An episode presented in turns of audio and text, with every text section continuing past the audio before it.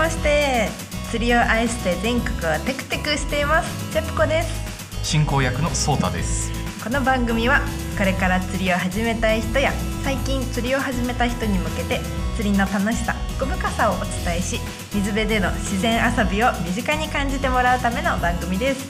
今釣りに向かっている方もお休み前の方もぜひとも聞いてください。さて、まずは記念すべき1回目ということで、今回は釣りの世界へようこそというテーマでお送りしたいと思います。イエイ、よろしくお願いします。めっちゃ楽しみ。ぜひとも皆様お楽しみくださいませ。それでは早速チェプコが考える釣りの楽しさを聞いていこうと思います。それでは頼んだぞチェプコ。 OK。 いやー、これね、いっぱいありすぎてどこから伝えるか非常に迷うんだけど、まずは何と言っても魚を釣ること自体のワクワクかな。やっぱり釣りの醍醐味といえばそこだよね。そうそうそうそう。餌とか小魚を模した疑似餌を自分で選んで、そこに魚が食いついてくれた時、魚とのこう知恵比べに勝ったっていう嬉しさがね、あるね。まあ、ルアーとかフライとかね、まあ、そういう道具使って釣りする時だよね、うん、なんか眺めながら選ぶっていうのめっちゃ楽しいよね。そうそうそう。そして魚が食いついてから釣り上げるまでのあのドキドキ感もめっちゃ良くて、途中でこう針が外れちゃったりとか糸が切れちゃったりすることもあるし、大きい魚だとものすごい力で引っ張られたり豪快にジャンプされたり、釣り用語で魚をかけてから釣り上げるまでをファイトするって言うんだけど、まさに魚との勝負だと思います。まあ、魚も野生の生き物だからね、なんか自然への挑戦、戦いっていうのがまたいいよね。いや、そうなんですよ。普段の生活で野生の生き物と関わることってなかなかないから、なんだろう、そういう非現実的な感じがワクワクなんだろうなと思います。まあ、魚釣る楽しさっていうのはなんかそういう真剣勝負のスポーツみたいな、なんかそういうやり取りがあってこそだよね。そうだね。あと私は基本誰かと釣りに行くことが多いんだけど、大きな魚かかった時とかはタモで魚をすくうのを手伝ってもらうこともあるし、水面見た時に魚いたとか、あ、今魚跳ねたとか言い合うのもすごい楽しいかな。情報交換とか共同作業とか、魚陸にあげる時まさにチームプレーだなって思うよね。そうそうそう。あと行き帰りの道中の会話も結構好きで、今日釣れるかなとか、帰りに一日振り返って、いや、あの時惜しかったよねとか、その日の釣りを思い返しての会話とかね、なんか釣りしてる時の楽しさ、なんかそれ何回もなんか思い出話みたいに味わえるよね。あと釣り行く時以外でも釣りしてますって人と出会えると、自然になんだろう、釣りトークが始まって、気づいたら仲良くなるみたいなこともあるかな。そうだよね。てか俺たちも釣り具屋で出会って今あるから、まさにその通りだなと思うんだよ。いや、本当に本当に。この前たまたまスイス出身の人と出会うことがあったんだけど、その人がまた釣り好きで、釣りトークでめっちゃ盛り上がって国際交流もできちゃうっていう。わあ、国境を越えた出会いはもうロマンだね。まさにまさに。そういう交流の機会の多さも釣りの楽しみの一つだね。いや、魅力的だね。うん。あと私はここ数年北海道にいて、北海道の海、山、川、湖、いろんなとこに行ったんだけど、釣りの昼休憩の時にその土地の名物を食べたり、温泉に入ったり、地元の人と話したり、なんか地域そのものを楽しむこともできるね。ある意味なんか旅行みたいな楽しみ方だよね。そう。特に今年は全国あちこちに行ってて、宮崎とか岩手とか北海道と違う景色、北海道とは違う魚に出会えたのも良かった。てか北海道から九州まで、日本の端から端までだね。そう。もちろんその土地の美味しいものもいっぱい食べたし、温泉で聞こえてくるおばちゃんの方言がいろいろあって、それもすごい面白かった。もうなんかその土地に来たなって感じするね。そう。やばいね。いろんな景色とか思い出とか思い出しながら話すと、どんどん楽しくて止まんなくなっちゃう。まあ今みたいに釣りにはまる前は、釣りってこう漁港とかでぼーっと待ってるイメージが強かったんだけど、実際やってみると楽しみ方無限大で、魚を釣るってこと自体には収まらない面白いことがいっぱいあって、なんだろう、なんか生活が豊かになった気がする。いいねいいねいいね。そうね。いや、言い過ぎたかなでもまさにそんな感じなんですよね。いや伝わるこの気持ちありがとう、ね。まあ、このように釣りには魚を釣るという、まあ、それ自体の楽しさはもちろんのこと、釣りを通して素晴らしい人同士の出会いがあったり、釣りに行った先の土地の名物グルメや景色、そういった人生を豊かにしてくれる楽しみが様々あります。この素晴らしさをぜひとも皆様に体験していただきたく思います。その楽しみ方というのを我々が皆様に共有させていただきたく思いますので、今後とも何卒よろしくお願いいたします。はい、それでは釣りの楽しさを先にお伝えしてまいりましたが、一旦我々の自己紹介に移らせていただきたく思います、チェプコから頼んだ。 OK、改めましてチェプコと申します。名前の由来はアイヌ語で魚を表すチェプから来てます、出身は岐阜県で、数年前に北海道に移住してきました。好きな食べ物は味噌カツ、冷麺、あと甘いものめっちゃ好きです。もちろん甘いものは別腹です。おー、味噌カツって結構聞きますけれども、なんか結構味が濃いらしいっていうのも聞くし、まあ、なんか名古屋の料理って全体的に味が濃いと、まあ、名古屋っていうか東海の方、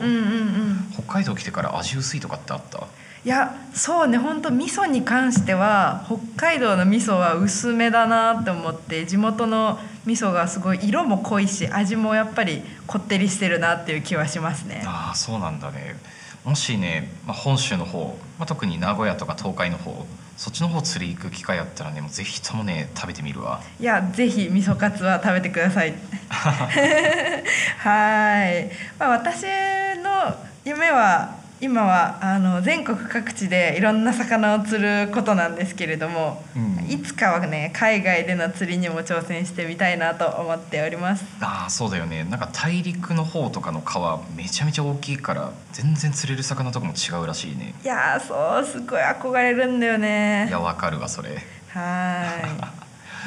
では素晴らしい自己紹介をありがとうございます。ちなみにチェプコを釣りの案内にもしてたよね。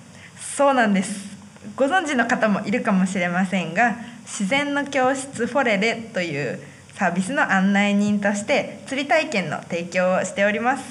ありがとう、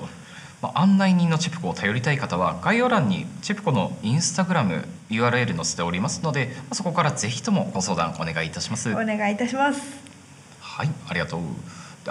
失礼しました。私ですね、改めましてソータと申します。北海道生まれ、北海道育ち、北海道在住、生粋のどさんこです。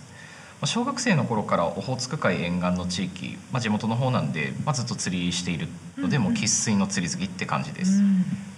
ありがとうございます。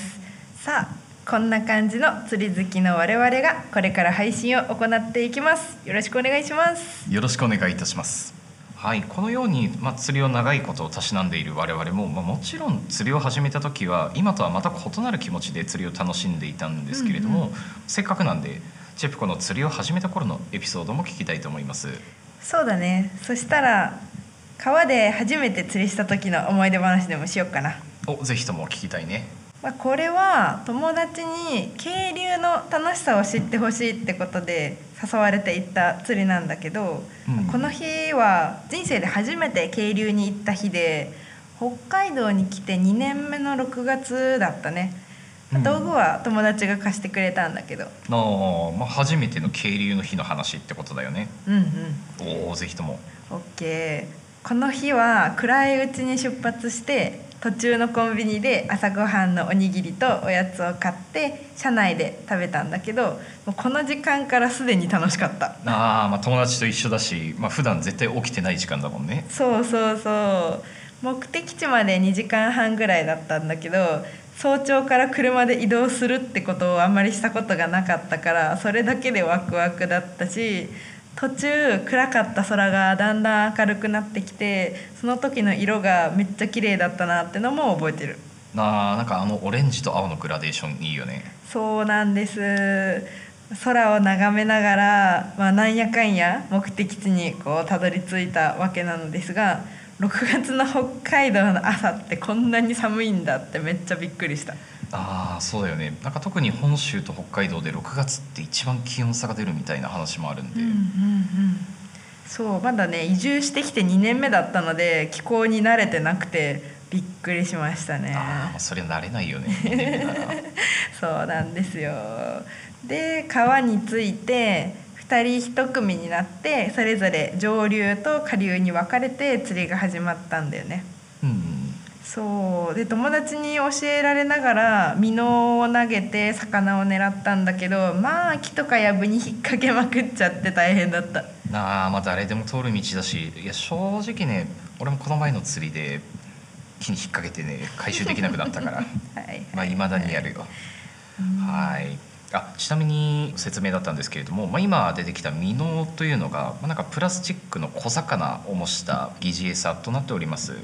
今後釣りを始める方はぜひとも参考にしていただきたく思います。解説ありがとうございます。そうですね、スプーンっていう金属でできた疑似餌、ルアーもあって、それもその時投げてみたんですけど、自分で選んだものがキラキラこう水の中を泳いでるのがすごい嬉しかったし、確かにそのキラキラっていうのが小魚が逃げてるみたいだったから、なるほどこれなら釣れるかもなって思いました。確かに、しかもめっちゃ光ってるから意外に水の中にいても見えるよね。うんうんうんうん。そう、まあでも何回も木に引っ掛けたんだけどね。そのために友達が取ってくれて、まあ、ありがたくもあり申し訳なくもありっていう気持ちでしたね。いや、わかるよ。俺もね、父親に同じ迷惑かけたから友達はね、快くこう気にしないでって言いながら取ってくれたから、めちゃめちゃ心強くて、今の自分も初心者の皆さんにとってそんな心強い存在であれたらいいなと思っています。まあ、そこは大丈夫ですよ。十分ね、案内人の役目は全うしてるからありがとうあと、水に濡れないようにウェーダーっていう長靴と防水のズボンが合体したみたいなものを履いて釣りをしてたんだけど、そうやって川をジャブジャブ歩くのもまた楽しかったですね。わかるわ。そうそうそう、川を歩いていくと川の景色もどんどん変わっていくから、あんな木ある、こんな岩ある、知らない植物があるって楽しかったし、あとフキの葉が傘みたいに大きくてすごい印象的でした。なんか猫バス待ってるトトロを持ってそんなやつだよね。はいはいはい、そうそうそう。結局その川では魚は釣れなかったから移動したんだけど、移動した先の川はさらに大きな川で、流れも速くて、川って一言で言ってもいろんな場所があるんだなってのもその時思ったね。確かにね、なんか飛び越えれそうな川から泳がなきゃ絶対、向こう岸たどり着けない川とかあるもんね。そうそう、その川でなんとなく岩の影になってて魚がいそうだなって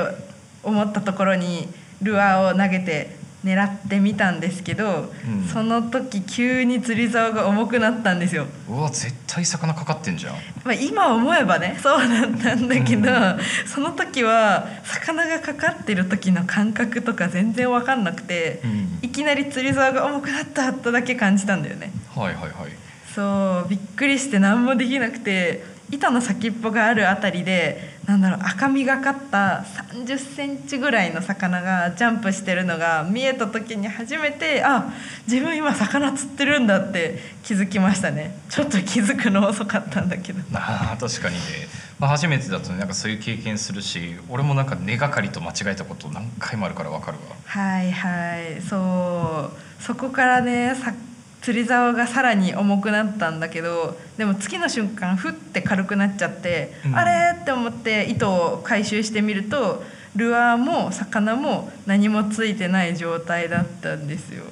糸切れてるんだ。その時すごい心臓ドキドキしてたし、魚のシルエットが頭から離れなくて、今でもはっきり覚えてます。いや、魚の姿が見えてただけに非常に惜しいね。そうだね。その後はもう一回ルアーをつけ直して、また別の場所でルアーを投げて魚を狙ったんだけど、また釣り竿が重くなる感覚があって、これは魚がかかってるかもって思ったんだ。もうリベンジ戦だね。そうなんです。さらに糸を引いてきたら、釣り竿がブルブルって振動して、13センチくらいの魚がしっかりルアーを加えてるのが見えたんだよね。もう魚もこれも見えてるんだね。そうそうそう、